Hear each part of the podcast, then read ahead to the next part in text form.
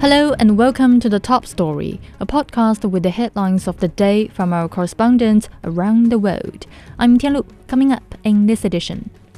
Israel has intensified its bombardment of southern Gaza as it pushes for a hostage release deal. Foreign ministers from the G20 countries are warning about weakening multilateralism in the face of geopolitical conflict and the UK High Court is yet to announce a verdict after WikiLeaks founder Julian Assange appealed against his extradition to the US. We begin with the Middle East. Israeli lawmakers have voted in favor of Prime Minister Benjamin Netanyahu's rejection of any unilateral recognition of a Palestinian state. The vote comes amid calls from the international community to revive talks on the Palestinian statehood. Israel has intensified its bombardment of southern Gaza as it pushes for a hostage release deal. Elena Becatoros with the Associated Press has more from Jerusalem. There have been more Israeli airstrikes across the Gaza Strip into overnight and into Thursday, and that has been mainly concentrated in the center of the Gaza Strip and in the south near the southern city of Rafah. Now, these strikes have left more than 60 people dead. Their bodies were taken to hospitals across the center and the south of the Gaza Strip. They have included a strike which killed two people in a shelter being used by the medical aid organization Doctors Without Borders, or MSF, who said that a shelter that was housing their staff members and their families was hit overnight, causing at least two people to be killed and another six people to be wounded. Now, the Israeli military, when asked about this, they said that they had targeted a building that they had identified as uh, being used for what they called were terrorist activities, and that afterwards they were informed of the death of two individuals, of two civilians who were unrelated to this, and that they regret any harm to any civilians. But the Israeli military has made clear from the start that civilian casualties are to be blamed on Hamas because Hamas operates from within civilian areas and from within civilian infrastructure infrastructure. Now, separately, there has been a glimmer of hope, the first that we've seen in quite a while, on a possible ceasefire uh, in return for the release of hostages. Now, this is far from a done deal, but one of the three members of Israel's war cabinet, Benny Gantz, said that there was a possibility of a deal. Uh, to quote him, he said that there are the first signs that indicate the possibility to move forward with such a deal. However, he also stressed that if hostages are not released, and there are believed to be around 100 still held in Gaza, if they are not released, then Israel will proceed with its promised offensive into the southern city of Rafah, where more than half of Gaza's population is now sheltering. The civilian population will be evacuated, he said, but if the hostages are not released, they will move into Rafah during the Muslim holy month of Ramadan that begins on March the 10th. That was Elena Becatoros in Jerusalem. Israeli War Cabinet member Benny Gantz says there are promising early signs for progress for a new hostage deal. He says the Israeli military will keep fighting in Gaza into the Muslim holy month of Ramadan if no new deal is struck. An Israeli airstrike on a house in the Nuseirat refugee camp in central Gaza has killed at least 17 Palestinians and injured 34 others. Noor Harzian has more from Rafah. One of the highlights, the Israeli uh, forces and the Israeli tanks actually incursioned in Al Mawasi refugee camp, and the Al Mawasi refugee camp it is supposed to be the safest area in uh, Gaza in uh, Rafah, as the uh, IDF, the Israeli army, repeatedly mentioned the Al Mawasi refugee camp uh, for the uh, displaced Palestinians in Gaza to evacuate to and take shelter inside the Al Mawasi refugee camp, uh, uh, marking it as a green uh, zone. However, overnight the Israeli forces carried uh, a land invasion in Al Mawasi refugee camp.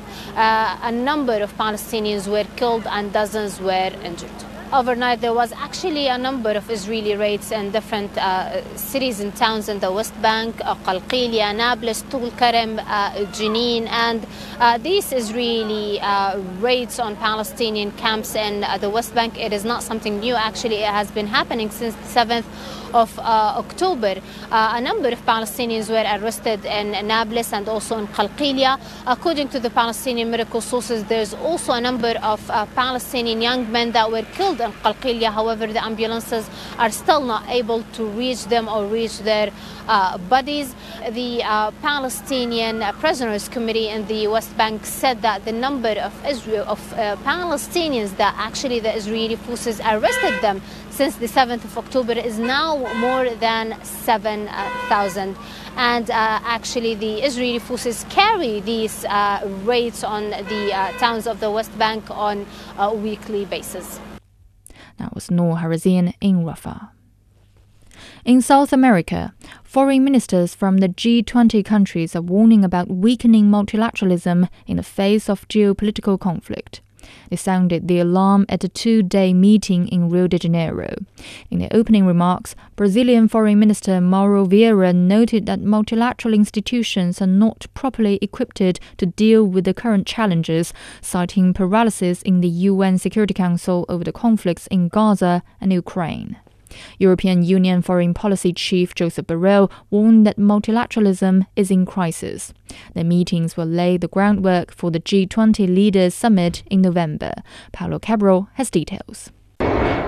Brazil's G20 presidency kicked off in Rio de Janeiro on Wednesday with a gathering of the group's foreign affairs ministers, along with some guests.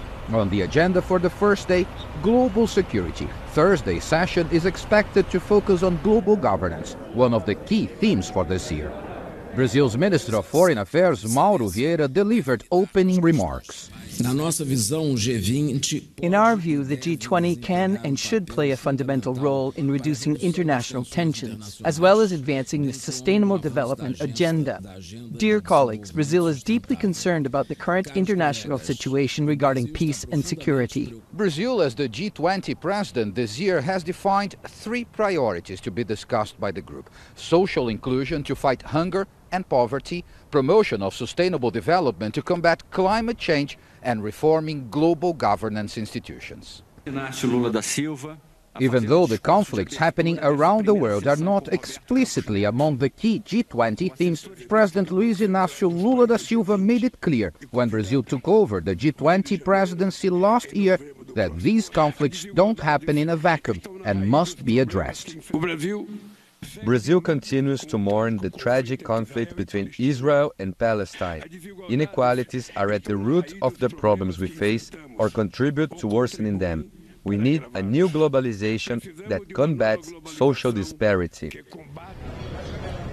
Ahead of Wednesday's event, President Lula met with U.S. Secretary of State Antony Blinken in Brasilia, even though most of the discussion was held behind closed doors U.S. officials said the two hour talks included the Gaza conflict, and reports indicate Blinken also told Lula the U.S. did not agree with his recent comments comparing Israel's actions in Gaza to the Holocaust, which triggered a diplomatic row between Brazil and Israel. What is clear here is that global tensions and conflicts cannot be ignored.